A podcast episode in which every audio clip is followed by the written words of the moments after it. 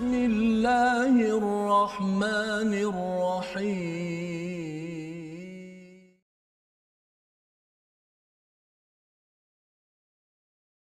أعوذ بالله من الشيطان الرجيم. بسم الله الرحمن الرحيم. سماعون للكذب أكالون للسحت. فإن جاءوك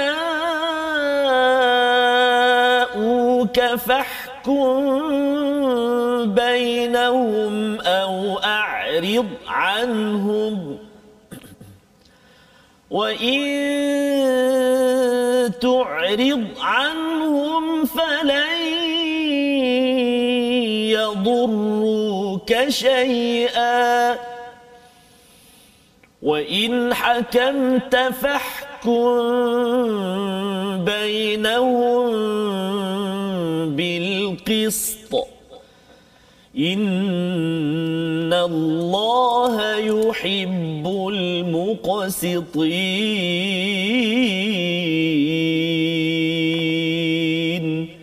صدق الله العظيم.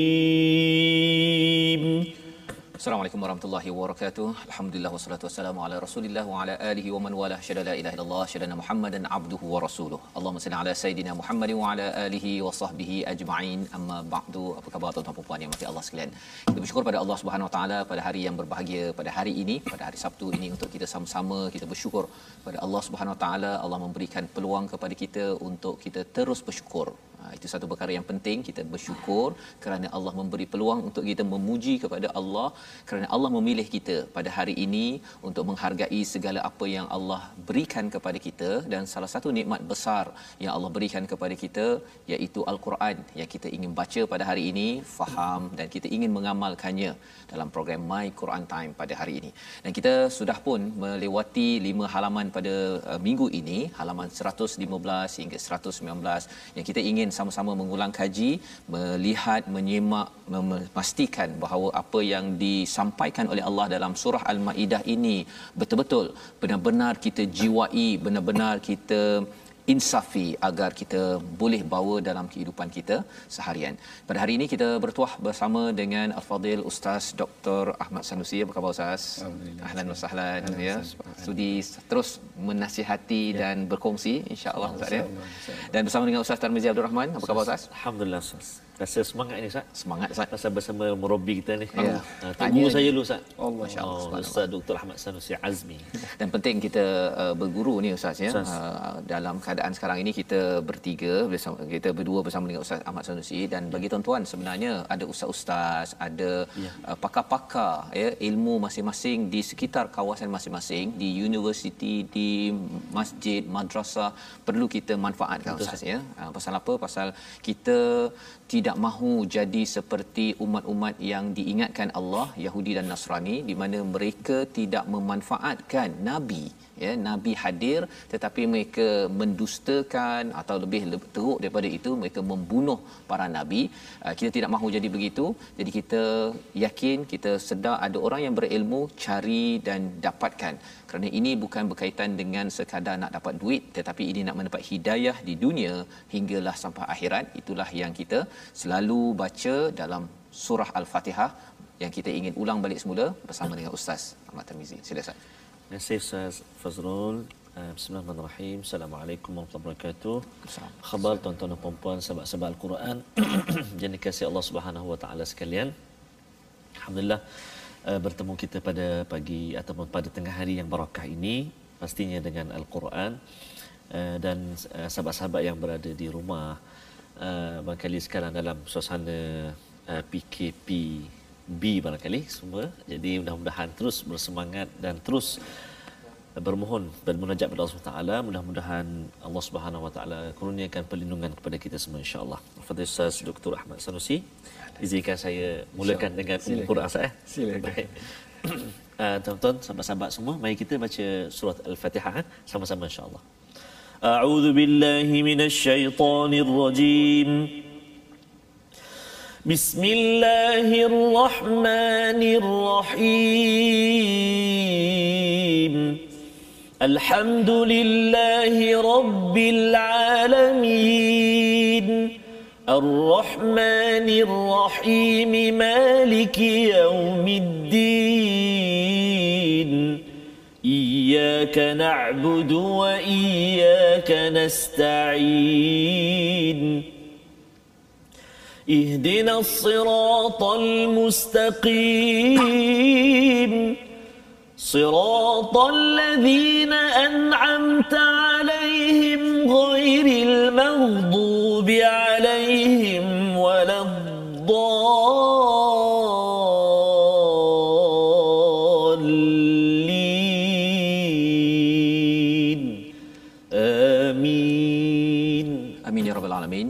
Bacaan daripada surah Al-Fatihah Ustaz ya untuk kita sama-sama memohon hidayah daripada Allah Subhanahu taala. Itulah anugerah yang amat kita perlukan setiap hari ya. Uh, walaupun mungkin ada di kalangan kita yang ada kepayahan dari segi mungkin dari segi keuangan, dari segi kesihatan, kita doakan.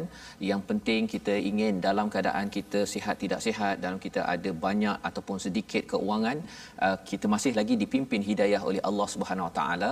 Kerana hidayah itulah yang akan memimpin kita jalan ke pada rahmat Allah menuju ke syurga Allah Subhanahu Wa Taala.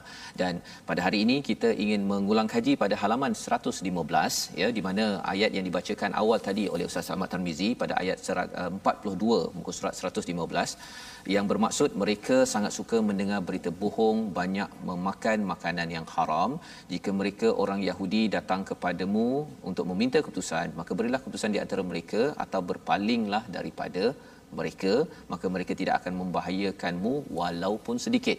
Ini adalah sambungan daripada perbincangan kita minggu lepas pada halaman 114 bercerita tentang uh, fitnah ya. Fitnah yang paling yang paling perlu kita faham ialah fitnah syirik kepada Allah Subhanahu Wa Taala dan syirik inilah yang me- dimanifestasikan yang disampaikan melalui uh, apa uh, habit tabiat harian mereka. Iaitu yang pertama kita tidak mahu di kalangan orang um, jadi seperti Yahudi dan Nasrani ini mereka dapat kitab. Tetapi cara mereka suka dengar berita bohong ya mereka suka dengar. Jadi bila selalu dengar kesannya mereka juga berbohong ataupun mendustakan nabi-nabi. Akaluna lisuht akaluna lisuht ya di sini uh, tidak ada perkataan wow di situ. Ya maksudnya ialah tidak ada perkataan dan jadi ceritanya mereka suka mendengar berita bohong memakan harta suht. Ha, ya bukan harta batil tapi suht. Apa sebenarnya beza di antara suht dan juga batil yang kita jumpa dalam surah Al-Baqarah ataupun dalam ayat-ayat lain kita ingin bersama dengan Ustaz Dr. Ahmad Sanusi. Ustaz, kalau boleh dicerahkan beza di antara batil dan suht ini agar kita ambil pelajaran pada era ini. Sila Ustaz. Baik, terima kasih Ustaz Fazrul. Eh. Ini juga satu pemerhatian ataupun tadabbur yang menarik. Kerana dalam Quran mula-mula Allah Taala kata wala taqulu amwalakum bainakum bil batil. batil. Jangan kita makan makanan secara batil. Kemudian yang kat sini Allah Taala kata akaluna lisuhd iaitu mereka memakan dengan makanan dengan jalan suhud. Dalam tafsir Tantawi, Syekh Tantawi ada menjelaskan maksud suhd ni sebenarnya maksudnya apa. Iaitu dari aspek bahasa sebenarnya as-suhd ini adalah huwa kullu ma khabutha kasbuhu wa qabuha masdarah iaitu segala yang buruk sumbernya dan teruk dia punya sumbernya. Ini yang pertama dari aspek bahasa iaitu segala mana yang tak elok yang yang yang tak elok sumbernya. Kemudian yang menariknya adalah apa yang dihuraikan oleh Al-Imam Qurtubi. Al-Imam Qurtubi ada memberikan satu definisi yang mudah tentang as-suht ini adalah iaitu dia kata as-suhtu fil asluhu al-halak iaitu suht ni sebenarnya maksudnya membinasakan. Sebab itulah dalam Quran Allah Taala kata fayushitakum bi'azab. Kamu akan dibinasakan dengan azab. Yang menariknya kat sini kalimah suht ni seakan-akan membawa maksud mereka memakan sesuatu yang membinasakan mereka mereka memakan sesuatu yang membinasakan mereka. Jadi sebenarnya apa yang membinasakan mereka ni? Ha, perkara ni diperincikan di dalam hadis.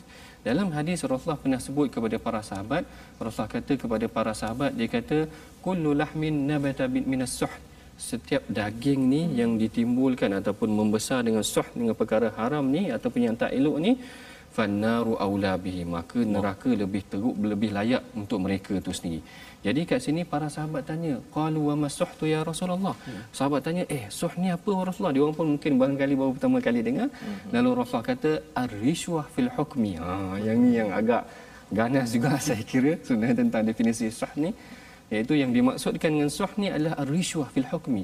Iaitu kita memberi rasuah dalam perkara untuk mendapatkan uh, pengadilan ataupun penghakiman.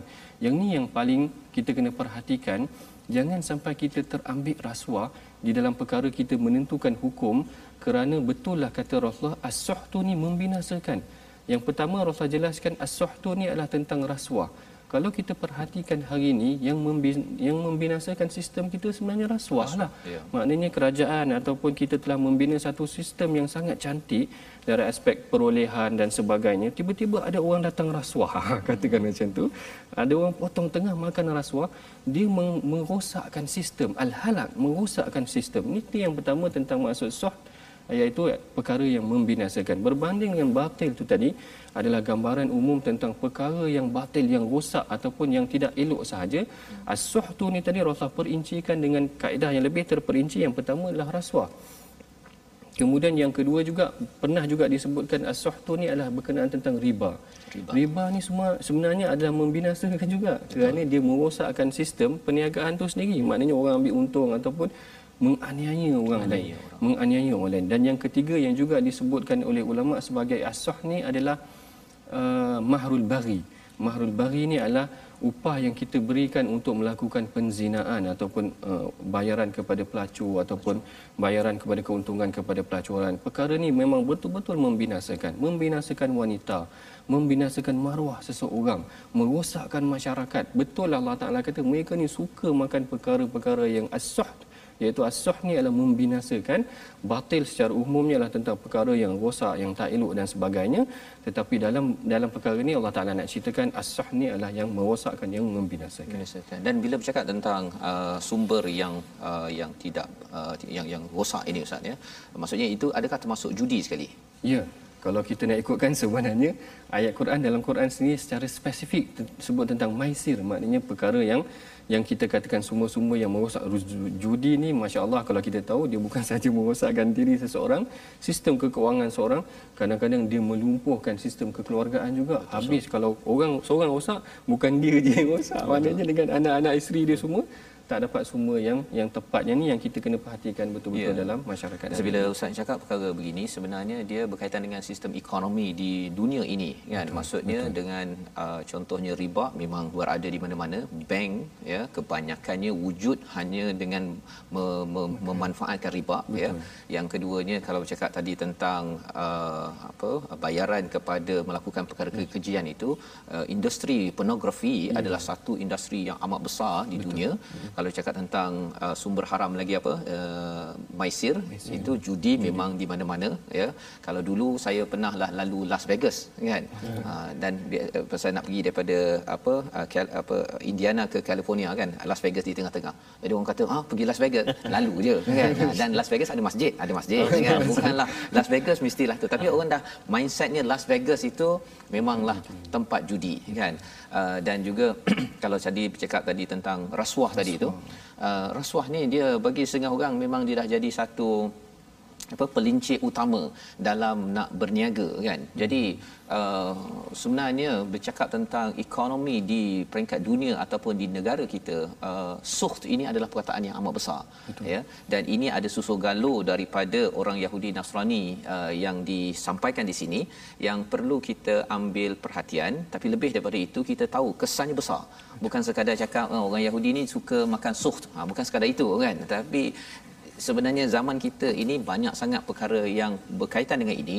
Ia adalah satu perjuangan bagi tuan-tuan yang mengikuti uh, uh, My Quran Time ini untuk kita sama-sama periksa dalam sistem kita. Kita baru saja dibentangkan dengan belanjawan ustaz ya? Yeah. uh, belanjawan ini maksudnya dia memang cantik di atas kertasnya itu tapi cabarannya bila ada orang yang suka tengok belanjawan itu dari segi suht Ha, peluang-peluang macam mana saya nak rembat kan seringgit yang sepatutnya sampai pada orang miskin tapi sampai 10 sen ya ustaz. Allah. Disebabkan oleh perkara ini perlu kita bantras dan ini pelajaran yang perlu kita ambil. Dan menarik lagi pada ayat 42 ini di hujung itu ada Allah menyatakan fahkum bainahum bil qist ya. Innallaha yuhibbul muqsitin. Ya. Diterjemahkan dalam Quran Amazing ini orang-orang yang adil Allah suka cinta pada orang yang adil. Tapi perkataan qist ini berbeza dengan adil. Kita tengok qist ini ada dalam surah al-baqarah ada dalam surah an-nisa ya. Ataupun surah ali imran pun ada surah an-nisa pun ada surah 2 3 4 5 surah pun ada surah al-an'am pun ada surah al-a'raf pun ada. Jadi kes ini ustaz ya uh, pasal dah alang-alang berbicara tentang suht ini cuba ustaz cerita sikit cerita kes ini sebenarnya apa sebenarnya Baik, uh, terima kasih atas soalan menarik ini. Maknanya betul juga dah kalau kita dah sebut tentang perbandingan al-adlu wal qistu sebenarnya al-qistu ni sebenarnya fokusnya kepada apa? Hmm. Bila kita perhatikan dalam Quran, sebenarnya perkataan al-qistu ni merujuk kepada isu-isu ataupun perkara-perkara yang melibatkan hak secara praktikal ataupun kita memberikan secara praktikal hak tu tadi. Sebagai contoh saya bagikan contoh dalam Quran Allah Taala kata wa'au wa'uful kaila wal mizana bil qisti maka sempurnakanlah timbangan dan mizan tu tadi dengan sempurna ataupun dengan adil ni tadi. Macam tu juga Allah Taala sebutkan juga di dalam perihal anak yatim kalau tak silap saya wa in khiftum alla tuqsitu fil yatama. Kalau kamu tak mampu untuk memberikan hak yang adil kepada anak yatim. Kalau kamu tak mampu ataupun sempurnakan hak pada timbangan. Maknanya perkara-perkara begini kalau diperhatikan dalam ayat-ayat yang lain pun Allah Taala kata liyaqumal nas bil qismi liyaquman nas bil qismi berikan hak kepada manusia dengan adil menunjukkan perkataan al-qisti ini sebenarnya seakan-akan merujuk kepada pemberian secara praktikal dengan adil kepada anak yatim kepada kesempurnaan tentang mizan timbangan. Jangan menipu timbangan ha, dulu kalau saya kat Mesir kadang-kadang Arab Mesir ada juga. Depan kita depan kita pun dia boleh buat. Saya pun ya kan juga. Macam mana tega juga Arab ni kadang dia, dia, dia buat macam mana ustaz? Dia dia dia letakkan barang-barang yang kadang-kadang mem, uh, memberatkan timbangan. Kadang-kadang uh. anggur tu dah basah ke. Ataupun perkara-perkara kita pun perasan tadi aku minta yang ni dia ambil yang lain uh. kemudian dia letak yang dah basah ke yang dah buruk sikit kat bawah ke dia letak dan kita tahu dah kadang timbangan tu dia boleh adjust. Yeah. Tapi depan kita pun dia boleh buat dan dia buat muka selamba je ya, Masya-Allah ini yang saya bimbang. Tapi kalau kita baca Al-Quran depan dia orang dia orang marah. Oh. Maknanya sebab dia faham oh, Al-Quran jadi dia boleh marah pula bila kita kata wa ful kaila wal mizan dia, dia, dia marah pula. jadi dia taklah. ini kerana masalah Arab maknanya dari aspek timbangan anak yatim dan. Keadilan dengan manusia secara umumnya. Ya. Jadi pengalaman ustaz tu menariklah ya pasal dekat bumi Mesir ni dia ada kisah Nabi Yusuf, Betul. ada kisah Nabi Musa, tapi ada kisah Firaun juga kat situ kan ya. Jadi kita yakin bahawa di Mekah pun sama dan Betul. di negara kita ya maksudnya kita selalu kena uh, mengambil pelajaran daripada wahyu barulah kita boleh bersama dengan Nabi Musa dan juga Nabi Muhammad kalau tak ambil panduan wahyu ini walaupun nama di atas kad pengenalannya Ahmad ustaz ya tapi khawatir nanti tiba-tiba dia ada pak on dekat depan di akhirat nanti rupanya jadi pengikut Allah. Pak Firaun Allah. kan Allah. disebabkan Allah. tidak mengikut wahyu yang Allah sampaikan jadi ini panduan dan dalam halaman 115 hingga 119 ini banyak bercerita tentang pentingnya berhukum kepada Allah menjadikan Allah sumber hukum pasal surah al-maidah ni ustaz ya dia uh, doktor dia uh, di ketika kemenangan kan ya, ketika kemenangan jadi menang pun jangan nak buat perangai sendiri hmm. kena berhukum dengan Allah kalau tidak pada ayat 45 di hujung itu Allah kata kalau tidak berhukum dengan hukuman Allah digelar sebagai uh, zalim. Hmm. Kalau dia hujung ayat 44 itu 44 dulu uh, iaitu digelar sebagai kafirun ayat 45 zalimun dan pada halaman 116 itu di hujung ayat 47 itu Allah menggelarkan sebagai fasiqun. Jadi mungkin Ustaz uh, Tamizi kita baca satu ayat daripada ayat 47 itu. Okey. Kemudian nak minta Ustaz uh, Dr. Ahmad Sanusi uh, asingkan ataupun uh, jelaskan kafir ini apa, zalim ini apa, fasik ini apa. Pasal ada orang yang gunakan ayat ini dia bila orang tu off tak tak tak menerima belum belum uh, tolak lagi tak menerima sikit je keluar. Uh, apa? Kafirun uh, zalimun fasikun dalam ceramah. Jadi mudah ke nak da, nak guna istilah itu? Nanti doktor akan jelaskan. Ya. kita baca dahulu ayat 47 Baik, terima kasih kepada Ustaz Fazrul. Yang saya kasih kepada Ustaz Dr. Ahmad Sanusi, semua sahabat-sahabat Al-Quran, tuan-tuan dan puan-puan. Uh, ayat yang kita nak baca sekarang ini adalah ayat yang ke-47 ya. Ayat 47 yang terletak di muka surat 116. Dalam ayat ini ada uh, dua kali kalimah uh, yahkum ya, wal yahkum wa man lam yahkum. Wah, ha, menarik ya dan ada satu kalimah fasiqun. Al-fasiqun yang Ustaz Fazrul ulang tadi, fasiqun kafirun zalimun tadi ada kat sini ada al-fasiqun. Jadi mari kita baca dulu ayat yang ke-47 ni insya-Allah. Ha? A'udzu billahi minasyaitonir rajim. وليحكم أهل الإنجيل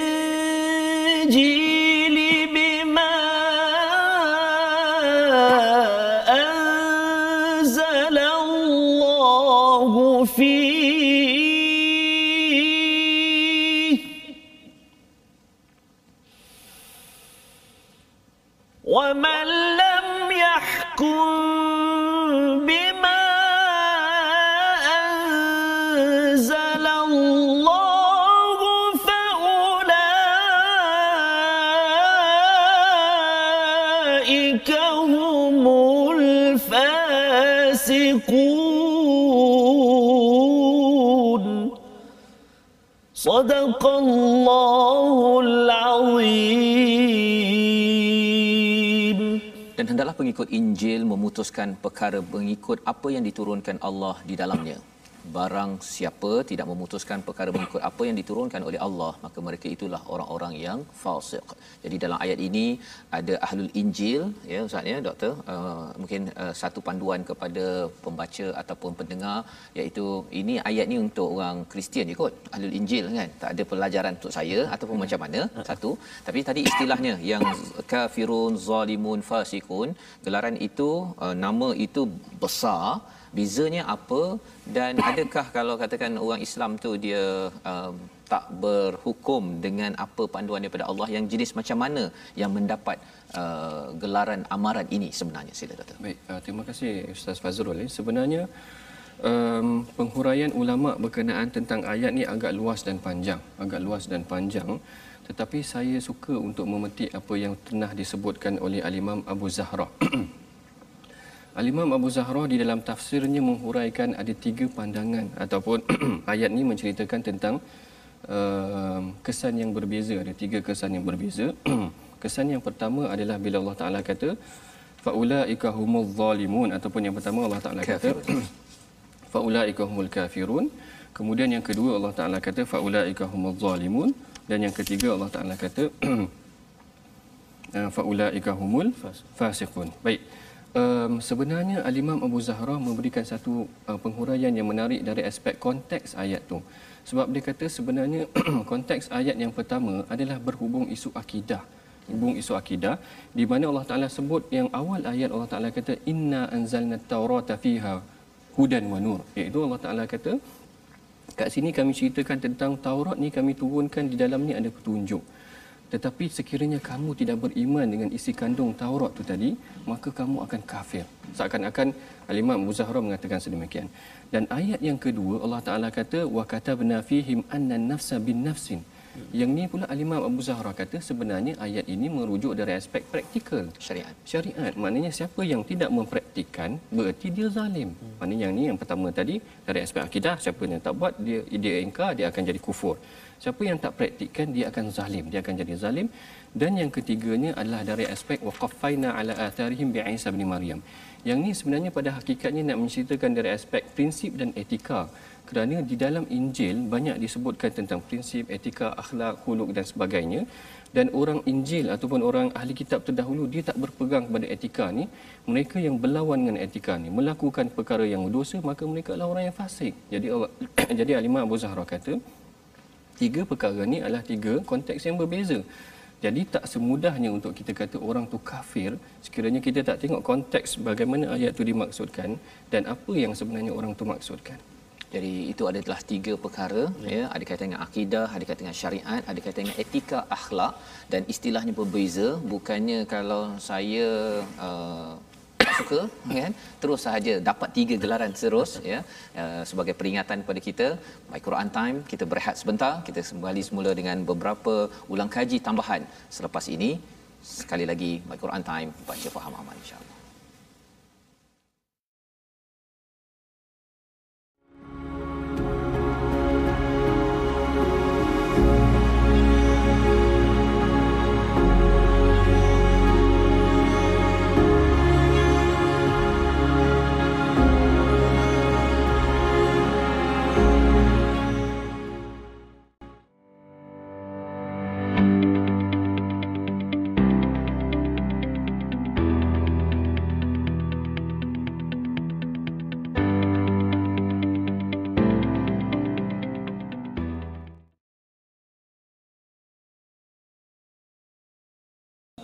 أعوذ بالله من الشيطان الرجيم. أفحكم الجاهلية يبغون؟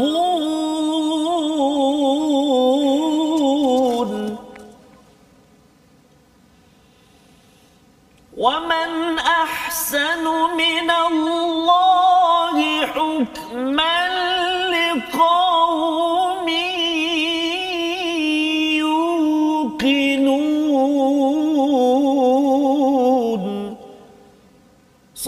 صدق الله العظيم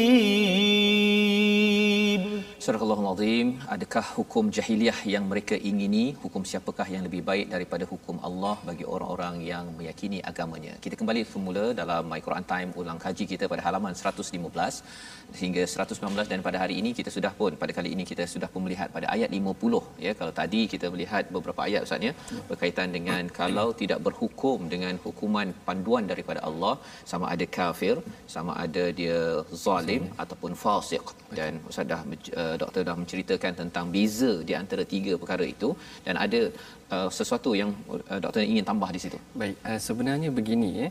Uh, yang itu adalah daripada pandangan Muhammad Abu Zahra sendiri iaitu al-Imam Syekh yang mengarang kitab Zahratul Tafs- Tafasir. Tetapi menurut al-Imam Alusi pula dia sebenarnya berbeza dari aspek konteks audience iaitu kepada siapa Allah Taala menyampaikan ayat tersebut. Yang ayat pertama berkenaan tentang yang Allah Taala turunkan Taurat dan sebagainya, sebenarnya mesej tu ingin disampaikan kepada orang Islam menurut al-Alusi. Jadi seakan-akan sekiranya orang Islam mengingkari apa yang disampaikan oleh Allah Taala di dalam ayat ini maka bererti mereka boleh jatuh kufur. Ya. dan kita tak semudahnya juga. Yang ni maknanya kita kena tengok betul-betul. Hari ini kan kadang-kadang orang mudah sangat untuk mengkufurkan orang. Kita kena perhatikan konteks dia. Apakah dia jahat apakah dia sebenarnya mengingkari hukum Allah? Dia kata hukum yang manusia buat lebih baik daripada hukum Allah. Ha, yang tu kita boleh kata kufur. Hmm. tapi sekiranya dia sekadar tidak mempraktikkan ataupun dia tidak berupaya untuk mempraktikkan itu jatuh kepada yang nombor dua yang Allah Taala kata macam mana yang dilakukan juga oleh uh, ahli kitab ataupun Yahudi itu tadi yang mana Allah Taala kata kepada mereka wa katabna alaihim fiha anna nafsa bin nafsi.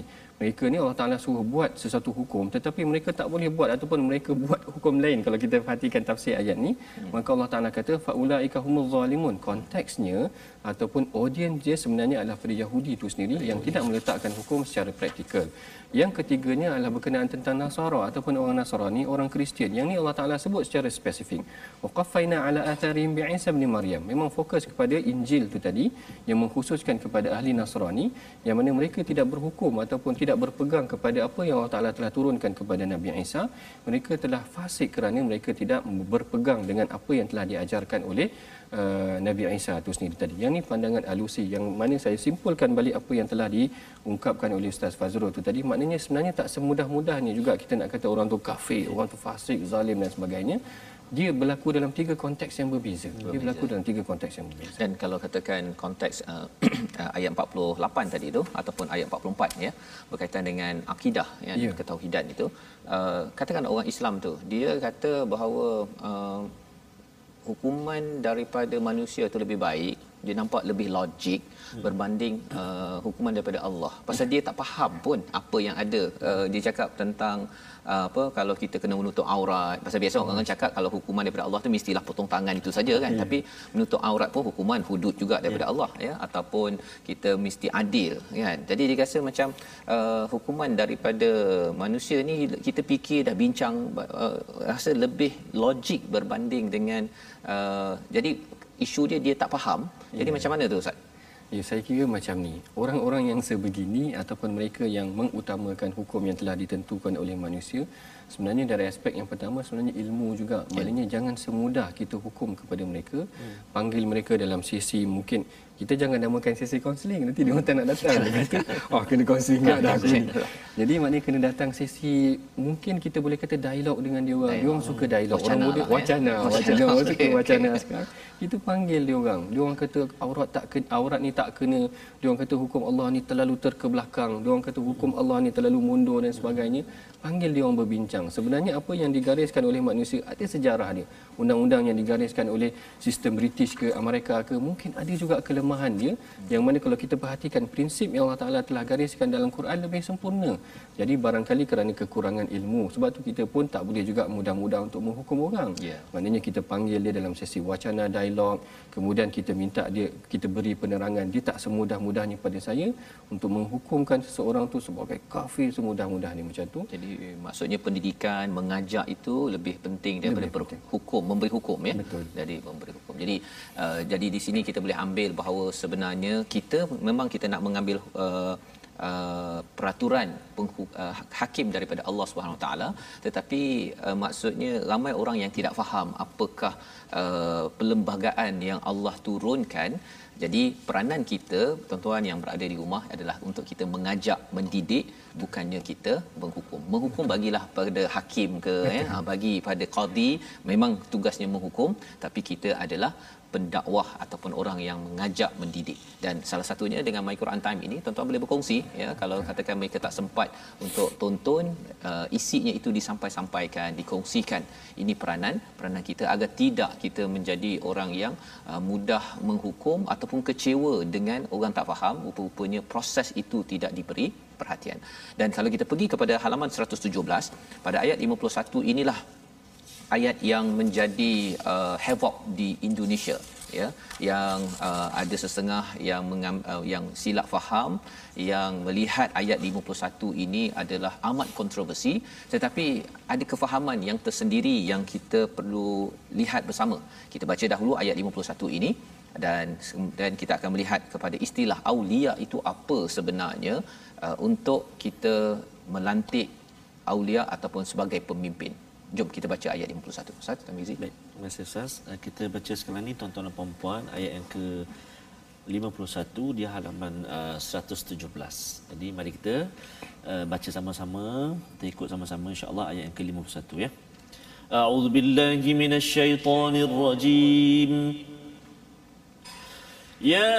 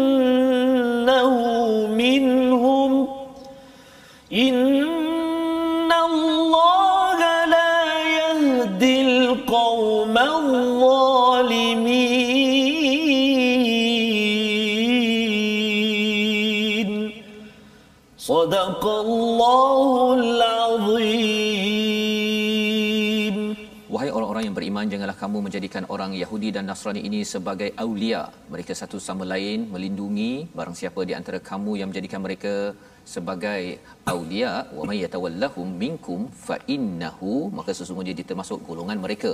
Sesungguhnya Allah tidak memberi petunjuk kepada orang yang zalim. Jadi perkataan aulia ini ustaz ya uh, sebelum pergi pada perkataan aulia tambah sikitlah tambah sikit. Alang-alang dah ada cikgu dia tanya terus. Dalam al-Quran ada ahli kitab utul kitab ya. Di sini guna perkataan yahud wan nasara ya kalau Ustaz doktor boleh cerahkan sikit apa perbezaan penggunaan istilah itu ringkaslah ya sebelum masuk kepada soalan yang yang yang utamanya iaitu aulia ni sebenarnya apa adakah kalau diterjemahkan dalam uh, amazing ini sebagai pemimpin. Jadi maksudnya ialah uh, kalau ayat ini difahami tuan-tuan amalkan kalau selepas ini ada pemimpin yang al-yahud wan nasara memang kita cut off ha, putuskan kan jadi maksudnya jangan lagi ambil uh, tapi adakah kefahaman itu betul uh, jadi kita nak lihat dulu apa maksud yahud wan nasara itu sendiri dan kemudian aulia sila ustaz Baik, uh, secara ringkasnya maknanya secara literalnya perkataan Yahud tu memang merujuk kepada orang Yahudi itu sendiri Yahudi. dan Nasara adalah orang Nasrani. Hmm. Cuma Yahudi itu dia punya kaumnya ke dia punya agama dia? Oh, okey. Kalau berkenaan tentang yang tu secara umumnya yang saya faham dari aspek pegangan mereka. Pegangan. Kerana uh, dia merujuk kepada intipati yang sebelum daripada ini berkenaan tentang uh, sikap-sikap mereka hmm. ataupun kefahaman mereka pegangan yang mereka pegang yang mengubah daripada apa yang telah ditentukan oleh Allah. Kalau kita nak kata kaum, maknanya selepas daripada itu ada juga orang Yahudi tetapi dia telah berubah pegangan dia orang macam Abdullah bin Salam, bin Salam ya. memeluk Islam. Jadi tidak bukanlah kita kena cerca ataupun tak elok pada orang yeah. Yahudi begitu pula kan. Ya, yeah, okey. Jadi maksudnya dia uh, dari segi kefahaman akidahnya itu yeah. ya, yeah. itu yang al-Yahud wan Nasara ya. Okey baik. Jadi kalau aulia tu sila. Baik. Aulia ni kalau kita rujuk kepada kitab tafsir sendiri al-Imam ataupun Syekh Tantawi meletakkan perkataan aulia ni pada hakikatnya membawa maksud an-nasir as-sadiq ataupun al-habib iaitu orang yang kita minta bantuan iaitu kita berpegang dengan berpaut dengan dia. Al-sadiq ni orang kita percaya pada dia kawan kita betul-betul teman rapat kita al-habib orang yang kita betul kita sayang. Kalau dari aspek konteks ayat ni aulia ni tadi maknanya uh, mereka adalah merujuk kepada kumpulan yang mana pada hakikatnya sebab turun ayat ni adalah perselisihan antara dua tokoh besar di Madinah iaitu Ubadah bin Samit dengan Abdullah bin Ubay bin Salul. Abdullah bin Ubay bin Salul adalah ketua munafik. Dia berpegang ataupun nak menjadikan orang Yahudi ni sebagai dia punya awliya ataupun teman rapat, tempat persekutuan, tempat bergantung mereka. Sedangkan Ubadah bin Samit kata, tak aku nak bergantung dengan Rasulullah sahaja sekalipun aku ada teman rapat daripada Yahudi. Lalu dia bertanya kepada Rasulullah dan barangkali ataupun yang inilah menyebabkan turut, turunnya ayat ni menceritakan kerana kita tidak boleh berpegang ataupun menjadikan musuh Allah. Ini yang paling penting. Maknanya bukan sekadar Yahudi dan Nasara. Maknanya kalau kita sekadar ambil secara literal Yahudi dan Nasara, dia akan jadi satu masalah juga. Kerana dalam hadis yang lain Rasulullah ada juga menggunakan ataupun bersekutu ataupun bersahabat dengan Yahudi dan Nasara. Tetapi mereka yang didefinisikan sebagai Yahudi dan Nasara ni adalah mereka yang a'da'ullah ataupun a'da'uddin. Yang yang ni yang disebutkan uh, di dalam tafsir Tantawi dia kata al-musafa a'da'ul Islam iaitu kita bermusafah ataupun kita berjabat ataupun kita berpegang memang betul-betul ber uh, apa kita nak kata berpaut pada mereka dengan musuh Allah ni tadi. Yang ni yang kita kena fahami. Dan kemudian kalau kita nak kata tak boleh nak lantik mereka sebagai pemimpin yang ni memang biasa ayat ni digunakan juga. Tidak boleh dilantik dari kalangan di, di, dari kalangan golongan Yahudi dan Nasara. Yang ni kita kena tengok dari aspek bagaimana muamalah ataupun komunikasi kita dengan non muslim kalau kita perhatikan dari aspek sunnah Rasulullah sallallahu alaihi wasallam, Rasulullah sallallahu alaihi wasallam sendiri sebenarnya pada hakikatnya ada bekerjasama dengan beberapa orang yang non muslim ataupun kafir.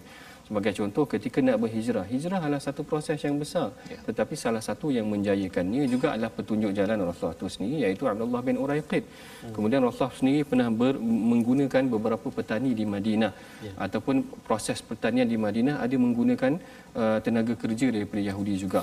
Bahkan menurut Saidina Anas dia katakan gulamun yahudiyun yakhdumun nabi dia kata ada juga seorang gulam ataupun hamba lelaki yang pernah berkhidmat kepada nabi jadi kat sini kita boleh beri gambaran bahawa penggunaan ataupun muamalah komunikasi kita dengan orang non muslim ni dari aspek yang sejahtera yang untuk kedamaian keharmonian bersama tak jadi masalah. Okay. Mereka boleh jadi doktor, mereka boleh jadi guru kita dan sebagainya, mereka boleh bekerja dengan kita dan sebagainya. Cuma bila diambil dari aspek kepimpinan, yang ni ada perbahasannya di kalangan ulama. Maknanya ulama memberikan satu definisi. Ada di kalangan mereka yang memandang ataupun mengambil satu definisi yang agak keras ataupun agak strict sikit. Bagi contoh Sayyidina Umar. Bagi contoh Sayyidina Umar sebenarnya. Sayyidina Umar pernah satu hari minta Abu Musa al-Ash'ari. Abu Musa al-Ash'ari supaya menuliskan kepada dia list ataupun sesuatu uh, tugasan ataupun harta ataupun list lah yang diminta daripada Abu Musa al-Ash'ari. Gubernur di Syam ketika itu. Lalu Abu Musa memanggil seorang penulis ataupun sekretar ataupun dia punya setiausaha dia daripada Nasrani iaitu orang ahli Kristian untuk menuliskan. Jadi Sayyidina Umar heran. Umar kata kenapa kau lantik yang orang kafir ataupun orang Nasrani ni jadi penulis? Jadi uh, uh, apa Abu Musa kata dia boleh berkebolehan untuk merekodkan barang dan sebagainya, merekodkan hasil dan sebagainya. Lalu Omar kata tak ada ke orang lain ataupun tak ada ke orang muslim yang lain yang boleh digunakan untuk untuk untuk menguruskan perkara ni. Jadi dari aspek ni sebahagian ulama berpegang Umar berpendian agak keras ataupun agak strict maknanya dalam urusan yang terutama perkara ni adalah urusan rekod. Oh. Maknanya melibatkan kerahsiaan barangkali ataupun urusan ekonomi. Jadi tidak semudahnya juga untuk diberikan kepada yang mungkin mendedahkan kepada musuh orang Islam. Hmm. Jadi yang ni yang pendirian yang pertama. Ada juga di kalangan para ulama berpegang kepada hadis yang mana Rasulullah bila mana datang seorang kafir untuk memberi bantuan kepada Rasulullah ketika dalam perang Badar. Lalu Rasulullah kata irji'. Dan Rasulullah kata pulanglah. Dia kata inna la nasta'inu bil bil, bil musyrik. Kami tidak akan minta bantuan dengan orang musyrik dalam urusan peperangan. Berarti beberapa hadis dan panduan ayat Quran yang kita perhatikan dalam urusan yang besar, kepimpinan yang tertinggi, urusan yang melibatkan urusan kuasa yang penting, maka yang ni yang ulama kata tidak diserahkan kepada non muslim. Adapun dari, dari aspek tan tanfiz iaitu eksekutif ataupun perkaraan pelaksanaan maka tidak jadi isu kerana kita perhatikan dah dalam dalil-dalil ayat-ayat al-Quran ataupun hadis-hadis lah yang ditunjukkan banyak tadi membuktikan ada penggunaan-penggunaan yang boleh dilantik dalam urusan-urusan eksekutif untuk melancarkan urusan-urusan pentadbiran negara itu sendiri. Baik, jadi jelas uh, di sini uh, doktor ya, maksudnya uh, bab-bab uh, polisi ya, uh, perkara tersebut uh, polisi yang me- melibatkan kepada uh, konsep aulia ini hmm. uh, tentang uh, berkawan ataupun keamanan uh, perkara-perkara ini yang memerlukan kepada uh, perspektif uh, tauhid yang tinggi maka pada waktu ini pentingnya uh, dilantik pemimpin di kalangan orang yang memahami polisi itu sendiri kan uh, terutama bila kita cakap tentang uh, yang beriman kepada Allah Subhanahu taala berbanding dengan kalau katakan Yahudi dan Nasara ini uh, Kristian uh, polisi itu mungkin uh, ada masalah di tengah-tengahnya kan uh, dan perkara inilah yang kita perlu sedar ya dan boleh kita uh, melihat lebih panjang lagi lah banyak Betul. topik ini uh, sebenarnya topik ini luas luas lagi, ya dan pembahasan ya. dia sangat panjang ya. dan ada buku-buku yang khas berkenaan dengan perkara ini ya. mungkin terlalu ringkas juga ya. kita nak ceritakan Betul. Nah, tapi paling kurang kita tahu bahawa uh, perkara-perkara polisi perkara-perkara yang berkaitan dengan ya. uh, hala tuju akidah dalam sesuatu ya. kawasan itu maka perlu pastinya diserahkan kepada kepada orang yang uh, memahami perkara tersebut okay. doktor ya pasal saya pernah dulu saya di US saya nak uh, ikut coaching Nah, coaching ini bukan kepimpinan tinggi kan, kepimpinan rendah je coaching. Kemudian uh, seorang daripada coach ini terkenal lah ya, uh, terkenal. Jadi dia call, dia kata uh, apa yang awak nak capai kan? Awak nak capai pasal coaching ni dia nak tahu dulu apa yang kita nak capai kan? Dia akan bantu kita untuk mencapai apa yang kita nak capai. Jadi saya cakap lah saya nak uh, uh, gaji begini. Biasalah coaching ni nak gaji begini nak bahagia keluarga begini gini gini gini. Tapi satu lagi saya cakap saya nak masuk syurga saya kata. Lepas tu dia terdiam kan. Dia kata what is it paradise dia kata. Dia, dia terdiam gitu. Pasal apa yang berhubung itu ialah bukan Islam lah. Ya, ya bukan Islam. Jadi pada waktu itu saya pun terfikir okey, ada benda dalam hidup ini yang kita boleh minta bantuan, operation Betul. tadi okeylah pelaksanaan kan. Betul. Tapi ada perkara yang uh, orang yang kita minta tolong tu pun dia tak faham macam mana kita nak serahkan urusan kita untuk dibantu ditolong. Ha, inilah yang ada kaitan dengan aulia sebentar tadi. Pasal kita bercakap tentang bukan sekadar nak hidup di sini tetapi hidup kita nak sampai ke syurga kalaulah uh, kalau tadi tu coach tadi tu dia faham pasal syurga neraka ayat-ayat tu semua dia hafal tu kira saya yakin sikitlah kan. Tapi bila dia cakap begitu dia dalam uh, tulisan itu memang cakap uh, dia dah bantu ramai orang dan sebagainya tapi rupa-rupanya itu tidaklah sesuai untuk menjadi coach kepada saya. Jadi akhirnya saya kata nampak gayanya orang Islam perlu belajar kemahiran coaching ini. Betul. kerana apa? Ramai orang ada masalah kalau ia tidak dicerahkan dengan ketauhidan dan juga akidah yang betul dalam coaching dalam apa dalam pendidikan dalam uh, pengurusan harian. Apatah lagi bercakap tentang kepimpinan. Kita khawatir nanti uh, kita bumi dan langit polisi yang dipegang ya. Kita belajar dalam ekonomi ke dalam pelbagai teori pun ada perbezaan. Apatah lagi kalau kita bercakap tentang aulia. Jadi ini panduan ringkas kita yang kita boleh baca lagi dalami lagi pada halaman 117 dan kita nak bergerak kepada satu lagi ya. Satu lagi pada halaman yang ke 100 oh satu ayat pada ayat uh, halaman 117 ayat 54 ya. Ayat 54 iaitu ayat berkaitan dengan uh, mayyartadda minkum an dini ya uh, mungkin Ustaz Tarmizi boleh Ya. baca Ustaz ayat Baik. 54 Terima kasih Ustaz. Agak panjang ayat ni. Ustaz. Oh, panjang. Walaupun dia satu ayat tapi dia dalam empat ke empat baris eh. Jadi mari kita cuba baca ayat yang ke-54 eh.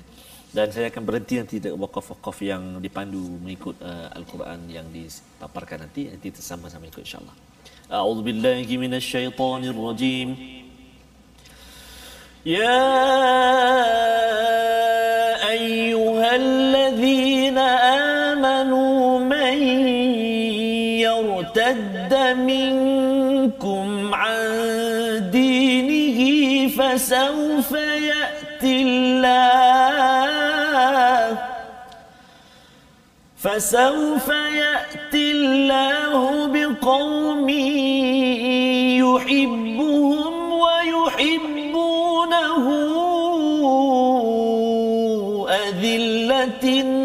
المؤمنين. أذلة على المؤمنين أعزة على الكافرين يجاهدون في سبيل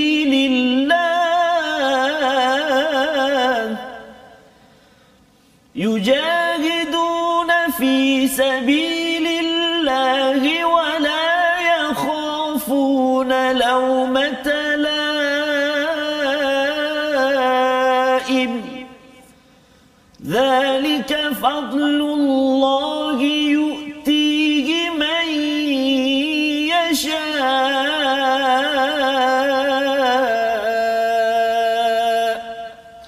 والله واسع عليم. صدق الله العظيم. Surah Al-Azim ayat 54 wahai orang-orang yang beriman barang siapa di antara kamu yang yartadda iaitu murtad keluar dari agamanya maka kelak Allah akan mendatangkan suatu kaum dia mencintai mereka dan mereka pun mencintai Allah Subhanahu taala. Dan bersikap lemah lembut terhadap orang-orang yang beriman bersikap tegas terhadap orang-orang kafir berjihad di jalan Allah dan tidak takut pada celaan orang-orang yang suka mencela. Itulah Quran Allah yang diberikannya kepada siapa yang dia kendaki dan Allah Maha luas lagi Maha mengetahui. Jadi dalam ayat ini Allah memberi satu penerangan ya siapa yang yartadda minkum an dinih maka Allah akan gantikan dengan satu kaum yang ada ciri-ciri positif kebaikan yang disampaikan. Cuma dalam ayat ini doktor kalau boleh dicerahkan ini maksud yartadda ini murtad yang jenis macam mana ni? Kan? Adakah murtad keluar tukar agama ataupun tukar syariat ke ataupun tu, akhlaknya tu tak berapa okey? Macam mana tu silakan. Baik, um, kalau kita rujuk kepada tafsir, Al-Imam ataupun Syekh Tantawi ada menceritakan secara definisinya dari aspek bahasa, dia kata mayyartadda ni membawa maksud al-irtidad. Al-irtidad ni maksudnya rujuk ilal khalaf, maknanya dia kembali balik kepada ke belakang kepada zaman jahiliah mereka. Secara asasnya pada saya adalah dari aspek prinsipnya kerana mereka telah diberikan penerangan dari aspek tentang akidah yang benar, tentang polisi-polisi yang benar dari aspek syariah, tentang akhlak yang sempurna yang bercanggah dengan apa yang digariskan ketika zaman jahiliah, tetapi mereka kembali juga balik kepada zaman jahiliah, maka mereka ini adalah golongan yang betul-betul telah kembali balik kepada ke belakang. jadi maksudnya secara ringkas uh, doktor ya maksudnya yartadda ni kembali kepada jahiliah, Jahiliah, kembali ke belakang inilah yang menyebabkan Allah akan gantikan ya dengan Ya. pihak yang lebih berpegang kepada kepada iman. Yang kita ingin doakan sama-sama daripada pelajaran ulang kaji kita pada hari ini agar kita jangan patah balik, jangan pandang belakang, terus ke depan. Doktor, kita akhirkan uh, majlis kita pada hari ini uh, dengan doa ringkas agar kita tidak pandang ke belakang lagi. Sila doktor. بسم الله الرحمن الرحيم الحمد لله رب العالمين آمين. والصلاة والسلام على أشرف الأنبياء والمرسلين وعلى آله وأصحابه أجمعين اللهم صل على سيدنا محمد وعلى آل سيدنا محمد اللهم اغفر لنا ذنوبنا وكفر عنا سيئاتنا وتوفنا مع الأبرار آمين. ربنا هب لنا من أزواجنا وذرياتنا قرة أعين واجعلنا للمتقين إماما اللهم اغفر لنا ولوالدينا وارحمهم كما ربونا صغارا ربنا اغفر لنا ولإخواننا الذين سبقونا بالإيمان ولا تجعل في قلوبنا غلا للذين آمنوا. ربنا إنك رؤوف رحيم. ربنا هب لنا من أزواجنا وذرياتنا قرة أعين واجعلنا للمتقين إماما. ربنا آتنا في الدنيا حسنة وفي الآخرة حسنة وقنا عذاب النار. وصلى الله على سيدنا محمد وعلى آله وصحبه وبارك وسلم. والحمد لله رب العالمين. Amin ya rabbal alamin. Moga Allah memimpin kita terus dengan hidayah dan tidak pandang ke belakang dengan berhukum kepada panduan daripada Allah. Inilah yang kita ingin sebarkan dalam tabung gerakan Al-Quran. Satu kesedaran, satu perjuangan sebenarnya. Tuan-tuan boleh menyumbang dalam nombor yang tertera di kaca TV ataupun di online itu satu usaha kita sama-sama menggerakkan pasal apa yang kita belajar ini bukan sekadar satu teori tetapi ia adalah satu praktikal yang perlukan kepada perjuangan. Kita bersama dan moga-moga dengan sumbangan tuan-tuan kita melahirkan banyak lagi program pendidikan program mengajak manusia kepada kebenaran sehingga manusia yakin bahawa hukuman Allah hukum Allah panduan Allah inilah yang terbaik. Insyaallah kita bertemu lagi pada ulangan pada jam 5 pada jam 11 malam dan juga 6 pagi. Insyaallah kita besok kita akan melihat ulang kaji. Sekali lagi ayat-ayat yang telah kita lihat tadi moga-moga ini akan terus mencerahkan kita. Rancangan ini dibawakan oleh Mufas mengucapkan mengharapkan tuan-tuan terus bersama al-Quran my Quran time baca faham amal insyaallah. insya